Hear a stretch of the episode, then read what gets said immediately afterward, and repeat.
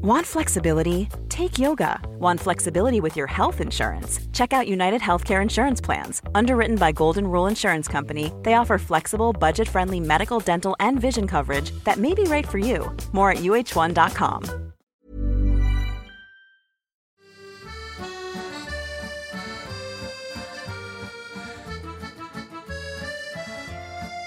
Welcome to On the Continent, your one stop shop for all things to do with European football. I'm Dotun Adebayo. I'm Andy Brassell. And I'm Miguel Delaney. The focus is back on La Liga as Real Madrid make an audacious bid for PSG's Mbappe. But is it enough? And what are the unforetold consequences? Also, the Jose Mourinho roadshow is back on track in Italy's Serie A, as was written in the stars. Who is the special one in his Roma team? And from the Champions League, a 2021 rerun of the 1988 European Cup final is a timely reminder of how far football has come.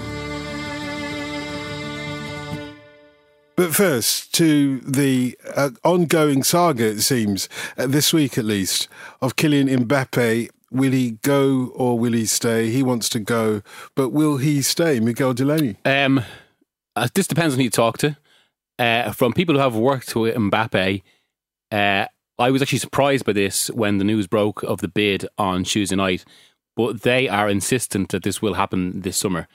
Um, and and uh, I mean, even when I when I when I put it to them that this is surely Madrid posturing, as Leonardo so very kind of um, conspicuously made made a point of saying that it's just Perez showing how much he wants him. They they do believe it, w- it will happen this August, but um, let's see. I suppose much of that is dependent on the, the, the I suppose greater level of commitment, commitment that Madrid show and whether they'll actually match what Paris Saint Germain wants.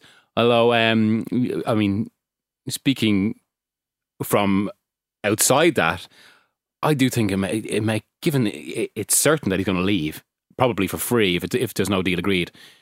160 million euro feels like the, the sort of deal that Paris Saint Germain should be taking up. It felt like if there was one club in the world that could and would say no to that, yeah, it would be Paris Saint Germain. Um, but things have changed from the fact that they realise that he really means it now. He's not just posturing; he does want to go. And if you're really wanting to mend fences, you don't use the sort of language that Nasser Al Khelaifi used, the president of Paris Saint Germain, um, on the day that um, they announced they were signing Messi, where he said, Look, Kylian's got everything he wants now. He said for us to build a team around him, and we've done it. Now, whether we want to take our critical eyes out and go, Well, you know, maybe you haven't got too many t- players who press in that, it's interesting. The, the sense that's coming out of Paris that Messi arriving in Paris has made Mbappe want to stay less. Yeah, yeah. Because it knocks him down in terms of hierarchy. It can't help but do that because this had become his name, his team. I mean, he was happy to leave Neymar as the name above the door, but realistically, yeah. he knew it was his team, and he knew it was his team from the moment when that they um, brought Neymar back from his extended injury break in um, the, the start of the 2018-19 season. It was meant to be Neymar's night at the Parc des Princes. He did that wave to the fans and all the rest of it. Kylian Mbappe, not even playing, comes onto the pitch in his civvies. What's this in the pocket of my leather jacket? Oh, it's the World Cup. of course. And, you know, when you've got a guy who's like a, a hometown hero and, you know, doesn't need to show off to, to, to say that he's he's going to be the best player in the world. That was a changing of the balance of things at Paris Saint Germain, and now it's changed a little bit. It's it's got to be the Messi show. So um, I think there there are a lot of reasons why Mbappe should go next summer. One because if he's free, there's more money for him. Mm. There's no doubt about that. Also, it gives Real Madrid an extra year to construct a good team around him, and it gives them the money to yeah. construct more of a team around him. And we know they haven't got a bottomless pit at the moment. And he gets to play with Messi and Neymar for a year. On the other hand, that's what Real Madrid are a little bit worried about. You may think this makes no financial sense for them to do it now, but I don't think it's about opening up the field to competition. You know, the thought that maybe a Liverpool swoops in or anything like that. I don't think they're particularly worried about that. The thing they would be worried about is Paris. what if he really enjoys playing with Messi and Neymar? Well, also, I think there's another side to that as well. I mean, now one of, one of the reasons people say Madrid have no money now is because of this stadium, and you know, by by all accounts, it's drastically over budget. Hmm. But there's also a flip side to that in that now throughout the kind of the Galactico model under Perez has always been that basically these signings pay for themselves because of the amount of commercial buzz around them and what they do for the profile of the team. And I think that's a stretch for a lot of their signings.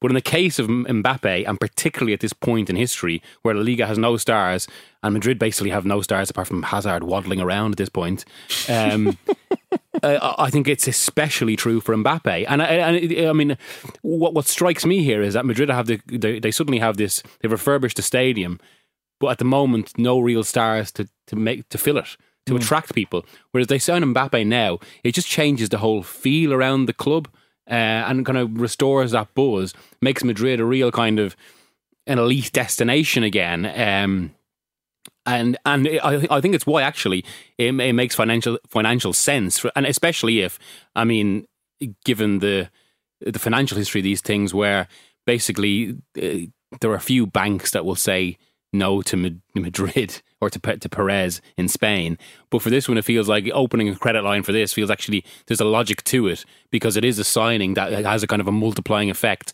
Uh, f- for the club as a whole, And he's only 22. Yeah, which exactly, I think exactly. makes, you're talking about getting 10 years of Mbappe, Yeah. which is which is massively different to, Like- like- to like buying an- Hazard, yeah, isn't yeah. it? Yeah, yeah, exactly. Yeah, yeah. You see what you're both saying. You're you're both essentially saying that he's more likely to leave in this summer window than not. Yeah, I think it's Yeah. cha- and I think it's changed. Don. I think it's changed even in in, in recent weeks because um, what Paris have become aware of is is is not just posturing that he really has set his mind on Yeah. going, and he's. I I think the hierarchy at Paris Saint Germain are not used to people saying no to them, and they're not used to being in a position where they're forced to do stuff. Uh, When we went back a little bit and talked about Real Madrid bidding for him, and we talked about it on here and said there is no amount of money that Real Madrid could offer that would make it worth them selling Kylian Mbappe this summer. What changes that is Mbappe not leaving the door open, is him saying, whatever you do, I am going to go at the end of this season. And all of a sudden, you're looking at th- th- they're in they're in a okay place as as far as financial fair play goes because obviously. Um, Losses are only taken at 50%. All losses incurred during the pandemic uh, are not attached to your figures at the moment. So they're in a good place as far as, as, as FFP goes. But if someone offers you, like, say, 200 million, I, I reckon for it to happen, it will need to get near 200 million So, euros. you, oh, euros. Okay. Well, it's nearly 200 million pounds these days, isn't it? I, I I think because remember, they've got to give 35 million of that to Monaco as as well if they extend him or sell him. That, that's what they've got to do. And that's why Leonardo was talking about. You know, us making a loss on, you know, we would still owe Monaco money. It doesn't mean from the original fee, it means in terms of the 35 million sell on. Um, I, I think even for PSG, there comes a point where you think, actually, we could, we could do something with that money. You know, that, that, that is a not insubstantial amount of money for anyone out there. They could buy some defensive midfielders or players who will press. Well, they could, but they won't. But it, it is good to have uh, somebody as elegant, uh, always elegant and suave as Leonardo uh, to face the press at a time like this. I thought he did it very, very smoothly when he said, look, obviously Kylian wants to go. Uh, we don't want him to go. But okay, he's going to go, but it's going to be on our terms. But you're right. It was you're right, Dotun. It was Leonardo as a player because it was the mix of elegance and brutality. the, the way he talked about Real Madrid. I do remember him kicking somebody off the pitch. Tab once. Ramos, Tab- wasn't Tab Ramos and his poor face. Yeah, What's yeah. that? Yeah. But but I, I think the thing is to, to to know with Leonardo is if someone was going to come out with hard words on this, it was always going to be him because The enforcer. uh, yeah because because that's him. Yeah. But also because the Mbappe situation left him kind of fighting for his job yeah. because he was left in charge of if Mbappe goes, it's down to him, basically. He shouldn't have let it get to this point. Now we go back to spring, and Al Khelaifi says, Right, okay, I'm going to take over the negotiations for this because you're not getting it done in terms of the contract extension. I mean, to get put in your place like a little boy by the president for that is quite damning. Hmm. So, whereas like the supporters of Leonardo have been saying, well, he's had possibly the the greatest transfer summer window ever, getting um, Donnarumma um, without paying a fee, Messi. getting Wijnaldum without paying a fee, getting Messi without paying a fee, getting Achraf Hakimi, all that sort of stuff. How does that stack up if he if he loses Mbappe? Also, I mean, for all people go on about these, like, so Wijnaldum, from what I'm told, they basically got him because they, they offered three times more than what Barcelona went to offer him. That, and, and, and, they- and this in a COVID enforced market.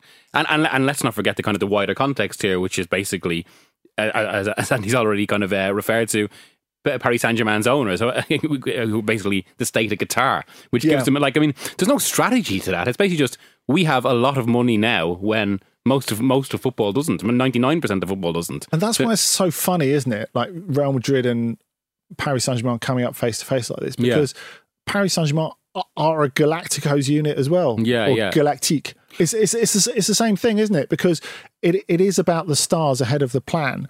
Because if you sign Messi, whether you think he's the greatest footballer of all time or, or not, and of course, there's a hugely convincing argument that he is, signing him at this point is, is not a team builder Yeah, it's is is something else. yeah, yeah, yeah. Well, it seems like it's turned out that way. Sorry. There's also just in reference to the two clubs coming up against each other.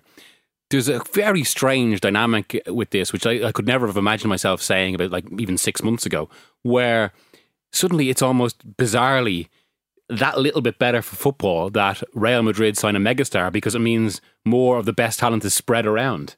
Uh, because I, I do think it's it's it's bad football when because there is a trend for this now. It, it, and it feels like COVID has, has exacerbated this, where there's potentially only five clubs or five or six clubs hmm. at the very top capable of competing, and the Spanish, because of the economics, as we've seen with Barcelona, are being left behind. And now the flip side to that is it suddenly it may it may suddenly mean that Madrid have an advantage again in Spain, just to the point where it seemed like we might have a properly diverse league and like the potential for someone like Sevilla to win. Um, but again, these these are all trickle down faults and are problems in that regard. In, in that respect, actually, it brings me onto onto the other point. If Mbappe goes to Real Madrid, there will be unforetold consequences all the way down the food chain. Uh, you've mentioned one, which is you know the sort of existential situation of the uh, Spanish La Liga, but also in terms of football signings, um, Mbappe goes to Real Madrid. Big question mark. Where does Cristiano Ronaldo fit into all of this? Well, I mean that, that's exactly what Jorge Mendes is trying to figure out at the moment, isn't it? At, at, the, at the time we record, uh, from what I'm told, Ronaldo's desperate. Um, he, he, I think there's been a lot of reporting from uh, from Italy and fr- from England as well, where it's it, the preference is basically an English team in the Champions League. Um, Manchester United, um, they don't really have a space for him at the moment, and possibly not not the budget given given how, how much they've spent and the size of their wage bill as they can sell. Um, Liverpool's not going to happen. Chelsea have signed Lukaku, which basically leaves Manchester City. Uh, and I- Oh, my I, word. mean, from from everyone you talk to, people are saying at, at the very least it's possible. I mean, it could be complicated, especially with the nature of Ronaldo's contract and so many commercial connections and all the rest of it. But it, at least see, seems like there's some possibility this could happen uh, by by Tuesday. Um, and as obvious, I mean, we were. I suppose we've already discussed this a little bit off air, but as, as obvious as this might seem from so many parties, right down to the fact Manchester City need a goal scorer, I think this has a recipe for a lot of complications. You know what? I, I've already said on the ramble. I, I like it. I, I I think there's a lot to to recommend it, particularly short term.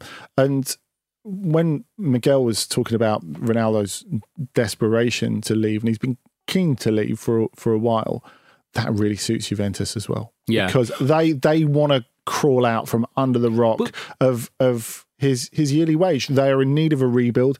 They can't do anything with him on the books, and they're in this sort of holding pattern really for the next year.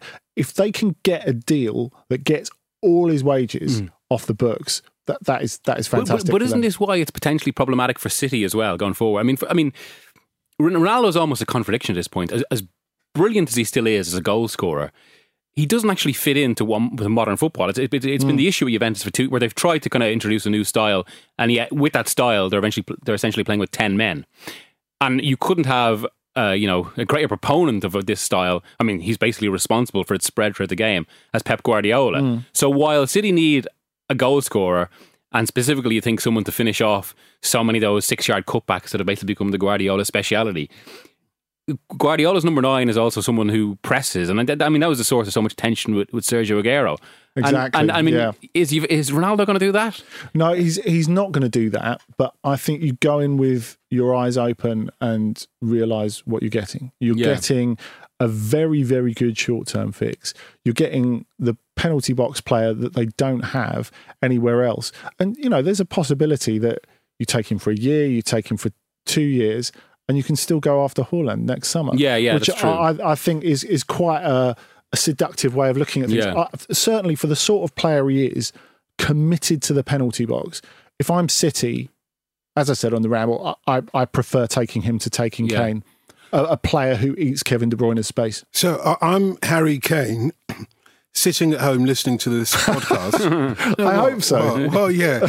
And, it is what it is. And it, I'm listening to both of you two, and I'm thinking to myself, oh, hang on a second, I'm not going to do the voice. I can't anyway. Hang on a second, what about me? Where do I fit into all of this? You remember what I said about unforetold yeah. consequences? Well, I mean, this is the thing about Kane as well. And uh, I think explain some of his desperation of not necessarily cities. I mean, uh, where you'd wonder about the kind of the exact urge to sign him, because uh, the, this summer the striker market is extremely small. Next summer, it's suddenly it's potentially explode, especially if Mbappe doesn't go to Madrid now. Mm. Uh, and you've got Haaland, and, and, from from what from what we've heard about Haaland, it seems like Raiola has convinced about five or six clubs that yeah, we're the number one choice, uh, which which could create a few difficulties next summer. But but suddenly Kane is maybe at 29 is third or fourth, fourth choice on, on the list, and it's that bit more difficult for him. And you could even argue it's why, for his own future, he needs a 25 goal season more than ever to convince to show people, look, I'm t- I'm 29, I'm I'm still worth going in for in, in this market. Given like the comp- the main competition is two players in the early 20s who, who represent the future of the game.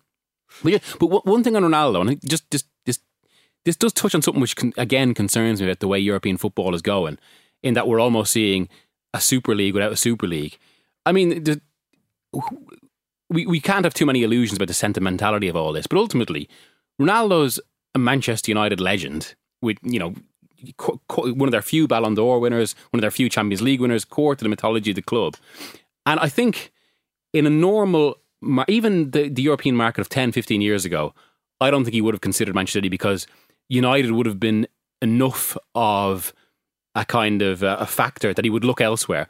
But if you, but because of the way the game has gone now, this happened with Messi. It's it's it's apparently true with Antonio Conte as well, and his potential options. Where if you want to stay at the top and win a Champions League and win the top trophies, there are only about four or five clubs you can go to. So because of that, he suddenly you know he's funneled into Manchester City, and it kind of does. It, it just makes me feel in terms of the way European football is going is that it is almost football as content, and, and like there's no there's no chance to build emotional connections, especially if it means nothing because players uh, players pretty much have to go to your rivals. Maybe, but I would say part of that, especially with Messi and Ronaldo, is an understanding. And Ronaldo's been in this position for a while. I think an understanding of his footballing mortality. I think he realizes that you know he was meant to be the cherry on the cake that mm. that took Juventus over the top to the Champions League through no fault of anything he's done. They are further away from yeah, it yeah, yeah. than than ever before how many more chances have you got? So I, I, think he just has to seize that opportunity. Like his mum wants him to go back to sporting, but he's not going to win the Champions League there, is he? Yeah. Which which is an absolutely huge but, deal. But, but, isn't it remarkable in that regard that like, I mean, the fact we we I mean. We'd even talk about, say, Arsenal and Milan, two two clubs who have been champ- in the Champions League final in the last fifteen years. One mm. of them having won it, and yet they would be seen as almost out there romantic choices. And these are these are huge clubs. Yes.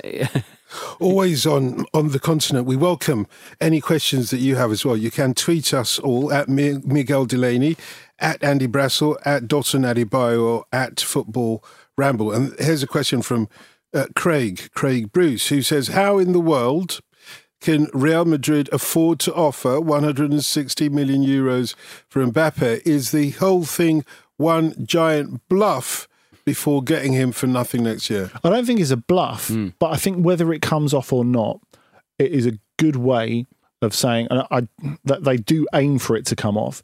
It's a great way of saying we're prepared to go all the way for you. Yeah. you're our future. I, I I think. I mean, first of all, you have to accept that everyone will always will obviously point to what Perez said throughout the Super League that it doesn't it doesn't happen. We're finished. That was obviously bullshit, and it was just uh, it was essentially like him, you know, his, his his own attempt to set it all.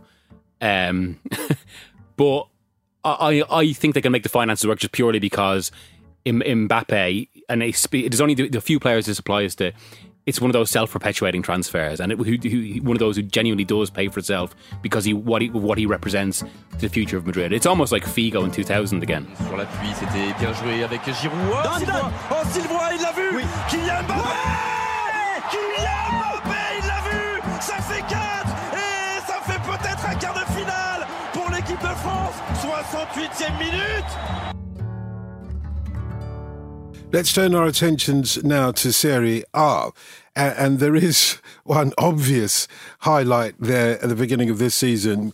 Who is Jose Mourinho? Jose Mourinho, etc. Uh, uh, have they learned to sing that yet? In I thought you were going to do the other Jose Mourinho song No, for a minute. no, I was, no, I, don't no, don't, no, don't do that. Don't do that. I, I wasn't brought up that way, but thank you for the offer. I, I, when I was on the the Spanish the Madrid Metro for the 2010 Champions League final, the one the Inter fans were singing was to the tune of um, what's the fuck? Yeah, I, I love you, baby. That was Oh, yeah. Jose Mourinho. Yeah. nice. That's not a bad one, actually. nice twist on it. Whichever way they're going to do it, they'll be in fine song at the moment, Andy, because well, he kicked off his Serie A tenure with a bang against Fiorentina. It was so entertaining as well. What I found remarkable about that is we spoke about it with Nikki last week.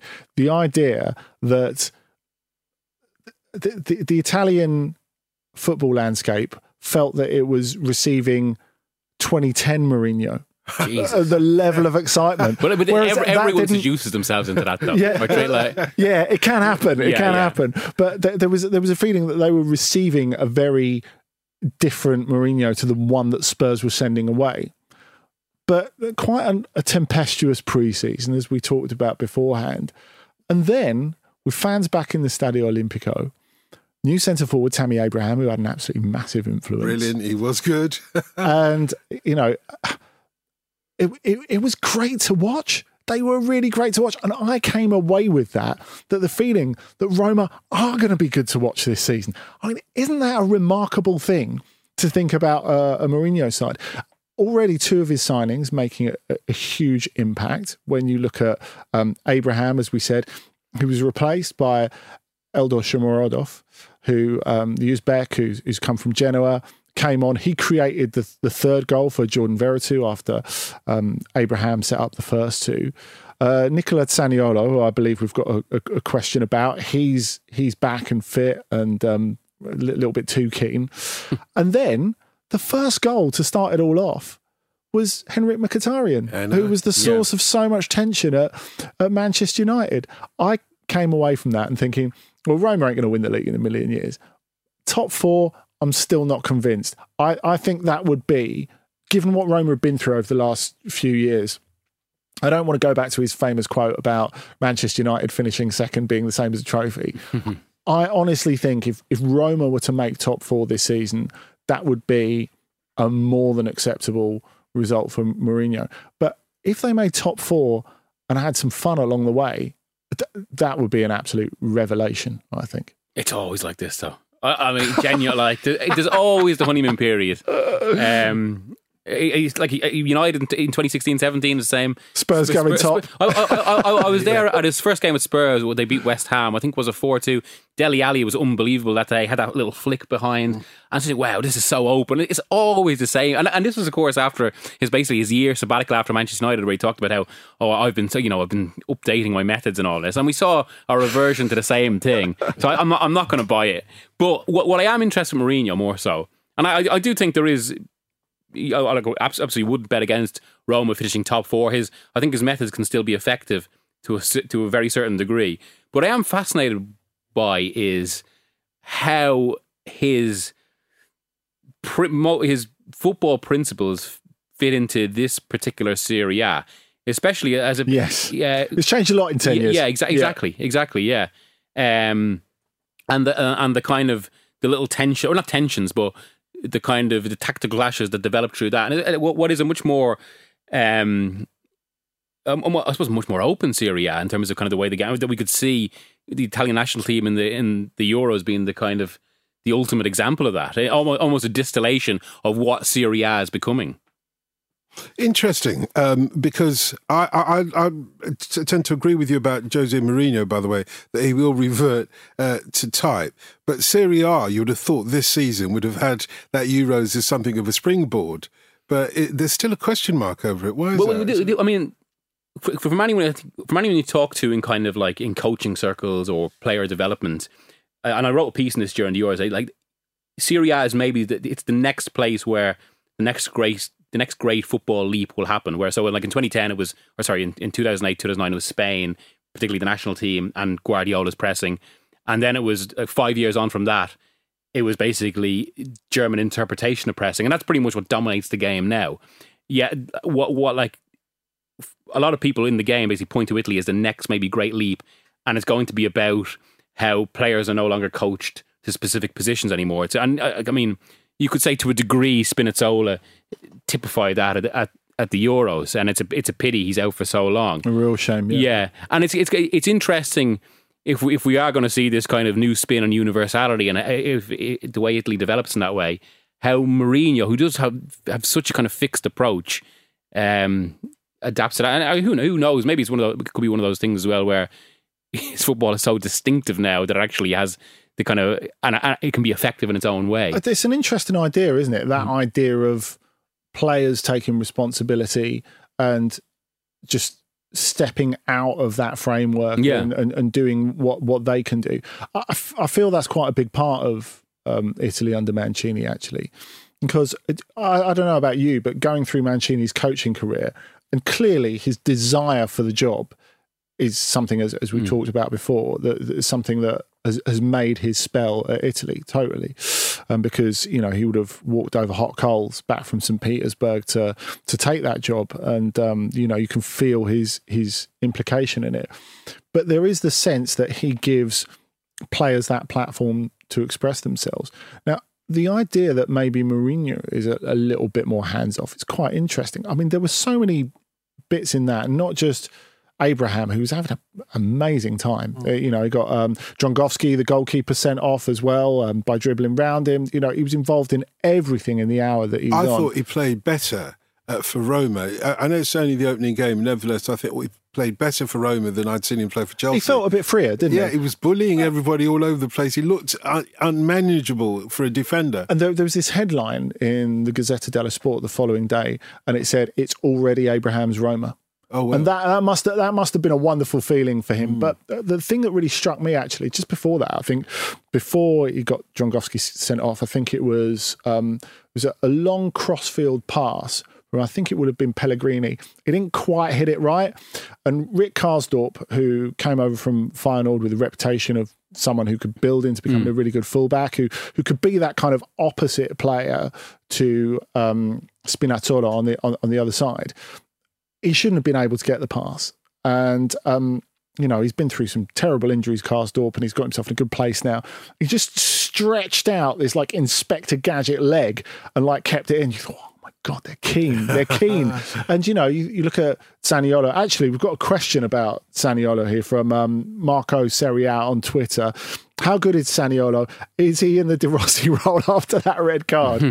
um, well, like I said, he's he's come back from two cruciate knee ligament injuries almost successively.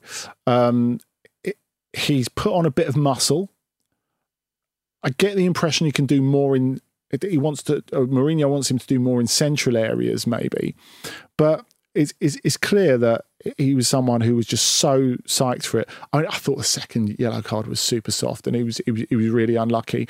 But that sense that he wanted to be involved maybe took him a little bit over the, the, the line. But he, again, is a player given a bit of license who can take your team onto the next level. And there, t- there tend to be, I think, quite a lot of those sort of players in Mourinho's team. Like the idea, like Shomurodov is, a, Yeah. is, is, is, is another one. Abraham, we talked about that sense of freedom.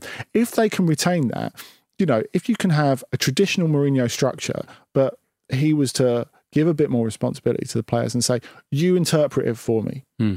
He's got the sort of players who can really do that. So I, I think that could maybe make a difference for them. I'm being optimistic for the moment, obviously, but I, I think it's it's a noted difference from some of the other squads he's coming. I mean, Mkhitaryan's one of those Yeah, players. yeah, yeah. Just in relation to Abraham as well. Only the other day I was talking to someone around Chelsea. Basically, they they feel he was basically unfortunate in that Tuchel just basically didn't fancy him because I think that the, the mood from pretty much everyone around Chelsea is okay.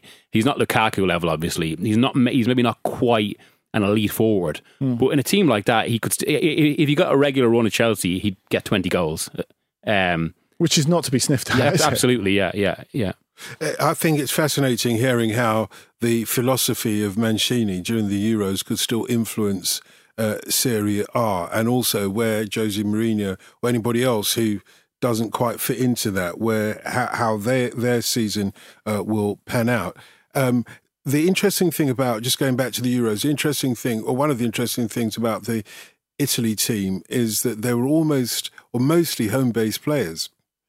So it has to have an effect, doesn't it, on the way that Well, Serie well, A- I think isn't that, I think that's why maybe Mancini, rather than influencing Serie A, it was more an end product of, or sorry, a, a product of, of which way Serie A has been heading, Yeah. and what you can do with the. And I mean, because I suppose what since about 2012, 2014, Italy has basically completely changed its its production methods to essentially. Um, so it, its its main product is these kind of you know technically adept midfielders in a way that they were kind of they had been missing and why they fell behind uh, in the in the two thousands. And it's interesting because whereas the push for that in Germany, the push for changing the type of player Mm. you produce came from the shortfall of the national team. Yeah. In Italy, it's not that at all because they won the 2006 Yeah, World yeah. Cup. It's, it's post Calciopoli and how that financially affected the league and how that affected the prestige of the league. The league had to reinvent itself because there was a bit of a talent drain. Yeah, yeah. And something had to come in to fill the gap, and the football had to change, I think, to to make Serie A And- popular all over the world again. And there's a really interesting thing there in that in Germany, uh, from they're they're actually right now undergoing a kind of um, not quite an overhaul, but they're studying what they can do because they feel the players are producing have slipped behind a little bit in terms of what they're doing. In Spain, there's a similar debate that Luis Enrique has been so on, where, he, where I mean, I think in Spain, it's actually it's not so much the, the production of players who are still like there's still an immense production line. It's more kind of the style the teams play and this kind of this passive possession. But there's a discussion there. Whereas Italy, okay, they're producing these technically adept kind of almost universalists, but there is something a bit more. They've got more of an edge, more of a kind of I suppose hmm. there's gr- greater intensity about them. It feels, and it, again, which points to this being a next step of player potentially. Nulla ha potuto Buffon, nono gol in campionato, 224 gol, Nordahl ad un passo, il capitano, braccia al cielo, tutti i giocatori su di lui.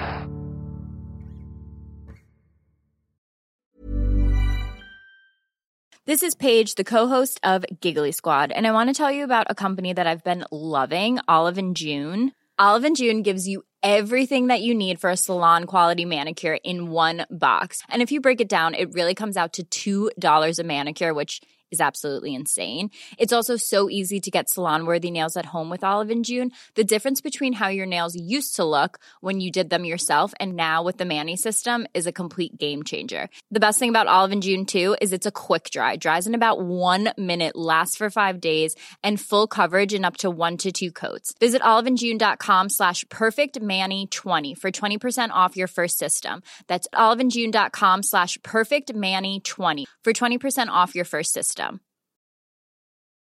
Flexibility is great. That's why there's yoga. Flexibility for your insurance coverage is great too. That's why there's United Healthcare Insurance Plans. Underwritten by Golden Rule Insurance Company, United Healthcare Insurance Plans offer flexible, budget friendly coverage for medical, vision, dental, and more. One of these plans may be right for you if you're, say, between jobs, coming off your parents' plan, turning a side hustle into a full hustle, or even missed open enrollment. Want more flexibility? Find out more about United Healthcare Insurance Plans at uh1.com.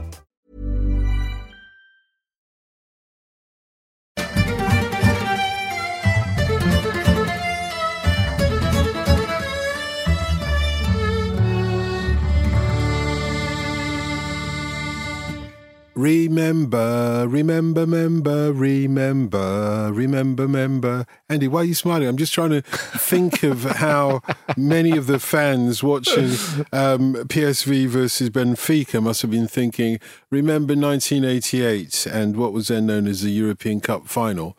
Uh, where it ended on a penalty shootout that never seemed to end.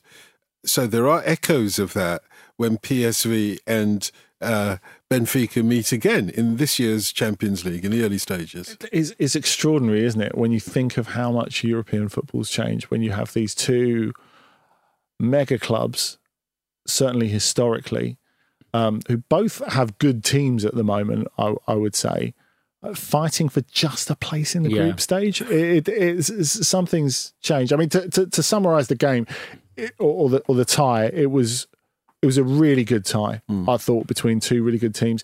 Benfica won the first leg 2 1 in Lisbon last week. They were a little bit fortunate too. Um, Odysseus Vlachodimos, their goalkeeper, who they've been trying to sell actually, was brilliant in both of these games. He saved them again in the, the second leg. Benfica uh, played an hour with uh, 10 men after not just a defender, but their best defender, uh, Lucas Verissimo, who I think will get a move to somewhere really big next year.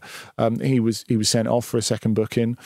And um, uh, had some great moments. Um, Eran Zahavi missed a really, really good chance um, from close in. But on the whole, PSV didn't create as much as, as they should have, especially for a team that's attacking as them.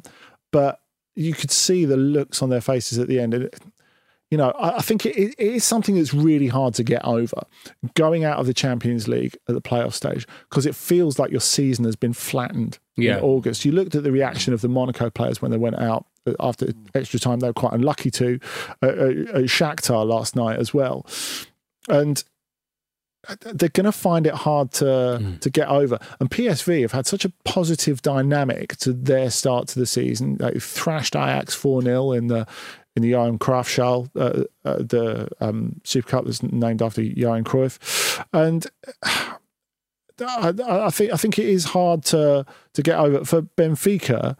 It's an enormous boost, but it, I was left with the feeling. I, I felt quite a sadness that both of them aren't in Yeah, the group yeah. stage.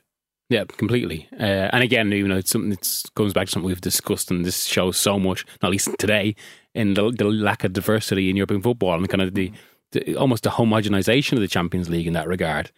Um, and it, but but the very, the very fact that there are so few fixed places for those outside the very top leagues points that issue and, and why they're in this game in the first place. And you- you're you're right actually in the sense that it's a curious dynamic as well to have a game that basically that defines your season. That you're not ready for. Yeah, that's exactly. exactly I mean, these these, these are sort of matches that should like, given the stakes involved, should actually be teams build up to A season the pinnacle. yeah, yeah, exactly, Yeah. exactly. And yet you have it right at the start when you're you're finding your feet. It's it's only what four weeks. Well, five, five or six weeks since the end of the Euros. You know, it's um, it's it's so odd in that regard.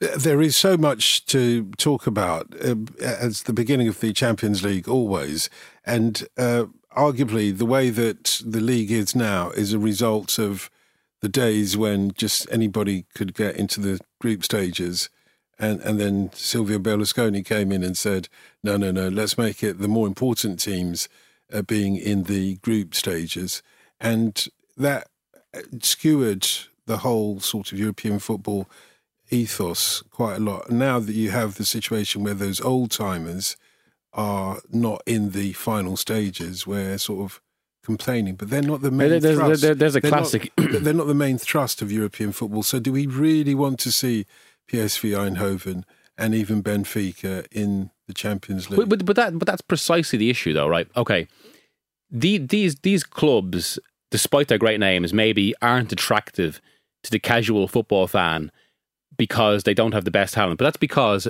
the best talent it can only be afforded by the absolute top clubs who are are an increasingly narrow band. But football is football has almost consciously created this say this situation through every single rule that's been passed in the last 30 years, the lack of regulation. And it's almost, it's almost like this kind of chicken and egg cycle where um, the, the, the major Western European clubs, they're already attractive. be, be, because of the way, uh, particularly prize money in the Champions League itself is funneled. They get more money, which means they've got better players, which means they get more media interest, which means they get more money, which means they get better players, and everyone else is left behind. And and, and like and that's I mean, there's, there's always the danger that we romanticize. I mean, for me anyway, romanticizing kind of what football or, or life was like when we were in our teens. But it's impossible not to think that European football was better when and like this comes back to what we're saying about Milan and Arsenal being even being left behind, say in the pursuit of someone like Ronaldo or Messi or whatever. But that European football was better when more t- there was a better spread of money. So basically, more as you would call it, unfashionable teams they, they couldn't just go far, but they could actually be exciting teams in their own right. I think, wow, like that, that used to be the glory about Europe, European football. Uh, a team you didn't necessarily know much about or wouldn't necessarily have much of a history. Take Nantes in the 90s, where you have a team what with Doran, with Makelele, mm. um, they, they, or, or, and, and the, the classic example, Dynamo Kiev in 99. Yeah. Uh, that, that's just impossible now. And, and these weren't just kind of like unfashionable sides doing well. They were like, they were exciting. This is like teams we admire and the way people look to uh, the super clubs now. This isn't really about minnow clubs, though. It's, yeah. it's about minnow leagues. Yeah, yeah. That, that's the thing. The reduced status of the the Portuguese and, and, and the Dutch league, because you know we, we, were talking about this earlier, weren't we, Miguel? The, the, the fact that um, Mario Götze, who's mm. had a really good start to the season with PSV Eindhoven, looks like he could be on for a, a recall to the, the Germany squad. Zahavi was earning like an incredible amount in China. So mm. they've, they've they've paid him a bit to come back. There's there's no doubt about that. They even signed this the day after they went out of the Champions League to Benfica. PSV signed an extended contract with Noni Madueke, who's mm. been uh, linked with moves to Dortmund and various Premier League clubs, um, having come through to um, the, the, the Tottenham academy in the first place. And uh, you know he's kind of a I guess junior Jadon Sancho in that in, in that sense. I, I, I, sense he'll be back in the Premier League at some point and do very well. He had a great start to, to this season. You look at Benfica, they spent 80 million on transfers last summer. Not this summer, because they, they came third after spending 80 million yeah. on, on, on transfers. So we're, we're not talking about little clubs mm. or, or even really tiny budgets. We're, we're, we're talking about the fact that those leagues have been whittled down and down in importance. And now, even the biggest clubs in yeah. those leagues, I mean, Benfica are a huge European name, are in a situation where it's, it's, really they hard work. To, I, I, mean, I, know there'll be Celtic fans listening to this and Rangers fans going, "We are hearing you." Yeah, yeah. Here. But it's it's tough. Well, it is why I mean, oh, uh, as a, as a traditionalist in that sense, I would always been against kind of um, the breakup the breakup of, of, football's old structures. But I think it's why there has there has and for a long time now been such a solid argument for basically multinational quote domestic leagues in the sense of Atlantic League. Yeah, yeah, yeah, yeah, Because it, I mean, and from just from a from a very a basic logistics, um, and because this is what it ultimately comes down to, it gives these these clubs and these countries much greater TV, TV markets, which gives them much better money and creates more parity across European football. Suddenly, exactly. a Celtic or a Benfica or even clubs below them can be much bigger fish because they're in a bigger pond. Yeah, you say that. Although the Belgians and the Dutch didn't agree to come together as the Benelux League or whatever it was, did they? And uh, could happen. Could happen. Could you reckon it still yeah. could? Yeah. Okay. It, it, it, it's, on the t- it's on the table, and, and, and it is, yeah. as Miguel says, because of TV rights and because of the time at which the domestic con- TV contracts in those two countries expire. And even like UEFA would have been traditionally against such ideas, but I there is a, there is a realization at UEFA level, and this can be seen in the Champions League that as the com- like the pool of competitive clubs in the Champions League narrows, something needs to be done, and one and one of the one of the best, most workable solutions is is this there must be Celtic and Rangers fans thinking, yeah, bring on an English Scottish league. We'll wipe the floor with you. well, I mean, England would always be resistant to that just because, I mean, and, and this is the problem that the Premier League now is so powerful, uh, so so so mm. internationally powerful. Doesn't need the rest, yeah, it? yeah, that's the thing. I, I mean, I, I, was thinking about this actually in relation to even how Ronaldo wants to go to pretty much exclusively an English club the, the, whole idea of kind of rise and fall league. So we've seen it with now Serie A at the start of the, at the start of this century. We're, we've seen we can see it in real time with Spain now. Mm. Will is it even possible for England to fall to the same factor? Because it feels so fixed now as to kind of, and especially what given what's happened with COVID, and it feels so fixed at the global TV league, and it's such a challenge for everyone else to kind of challenge that. It is. There, there is a, a, tweet here from Jack who says, not necessarily in your uh, wheelhouse, but can you explain what's happened to Basel over the last few years? I know it's Basel or Basel, whatever. Uh, they've gone from perennial title winners to a distant second at best to young boys. How has this happened? Um, mainly through uh, a change in ownership, uh, which has led to a scale down of the sort of funding that they they had. And um, on the other hand, young boys have taken that opportunity brilliantly. You look at the distances by which they've won the Swiss Super League over the, over the last couple of years, over a, a couple of, of different coaches. Um, Adi Hütter, who um, went to Frankfurt and now Bruce, you mentioned Mönchengladbach, started that off, and he also embedded a, a very very exciting uh, attacking football there as as, as well. Um, look at Gerardo Seoane, who's um, also made his way to the Bundesliga. He's just started at Bayer Leverkusen this season. They've started the, the, the, campaign very promisingly. He carried that that good work on. And now David Wagner's there, of course, and he's got them back in the Champions League. And I think it does go back to Champions League money because, especially in a league of that sort of level, if you're coining Champions League mm. group stage money, it gives you such an advantage. Not like young boys have gone out and done anything particularly lavish. But in terms of holding on to players for an extra year or so, and that was something, if you go back five or six or even seven years, or even even 15 actually when they were really doing well in, in, in Europe that is something that Basel were, were, able to do that you didn't expect them to do hold on to that Mo Salah for an mm. extra year or something, and that was that was an absolutely massive difference to them, or or, or Manuel Akanji, or, or, or someone like that.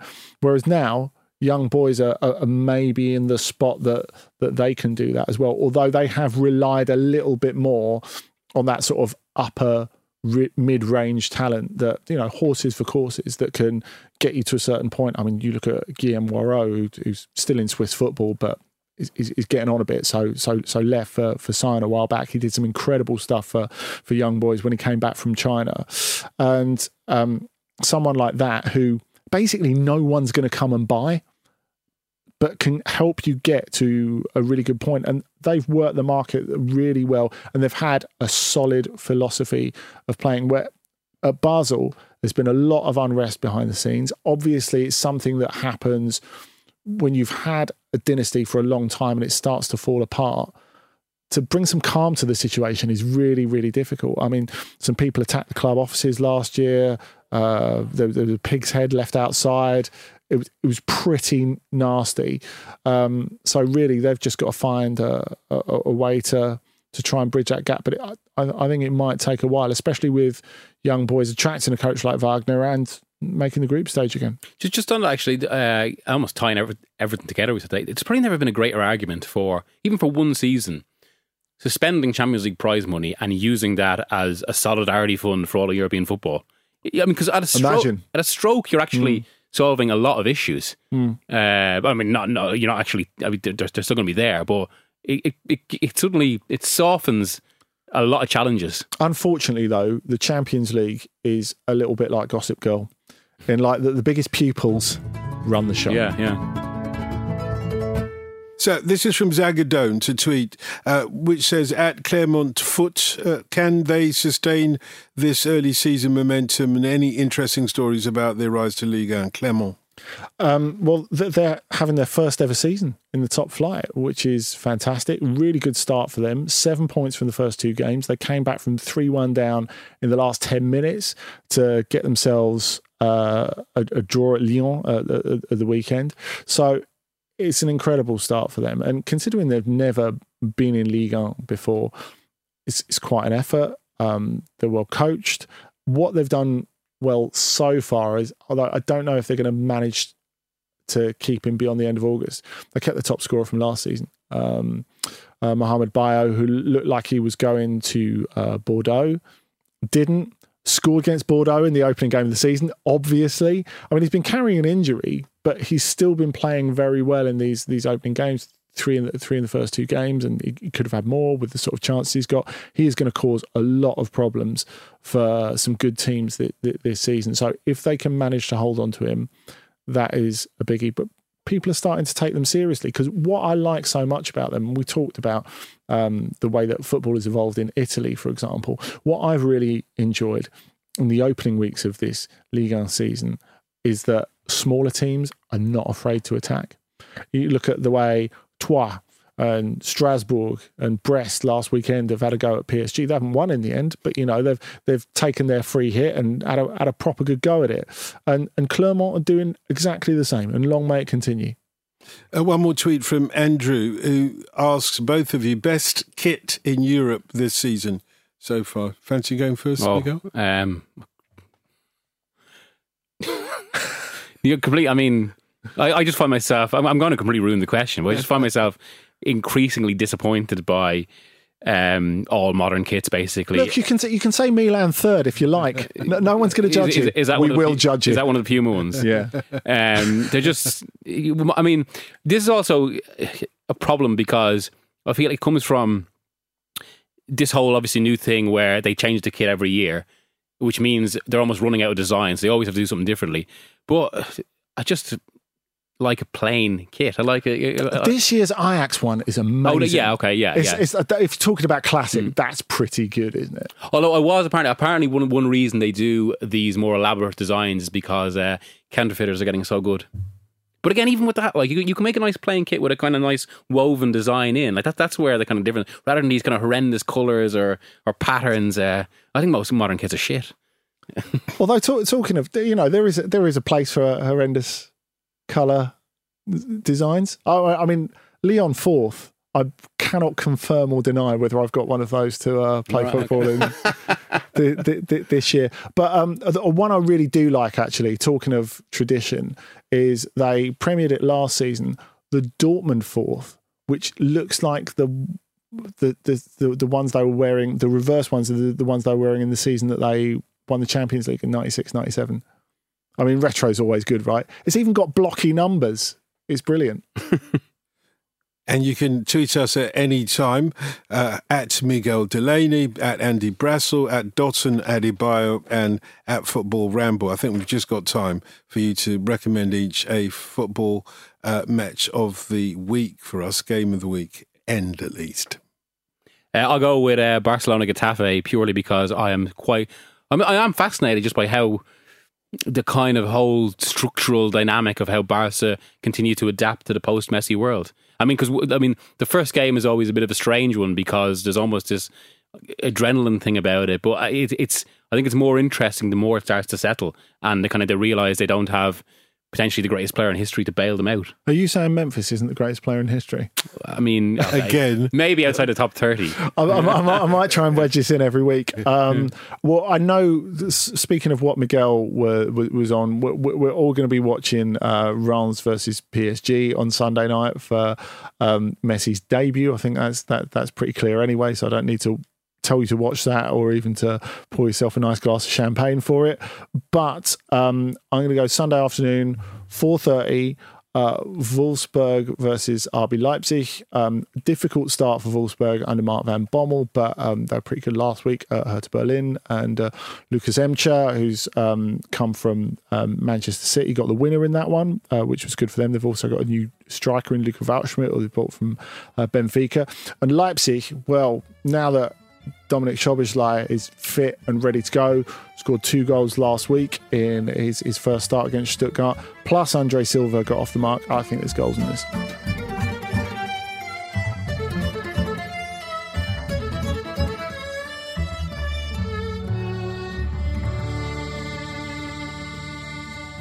This was a Stak production and part of the ACAST Creative Network.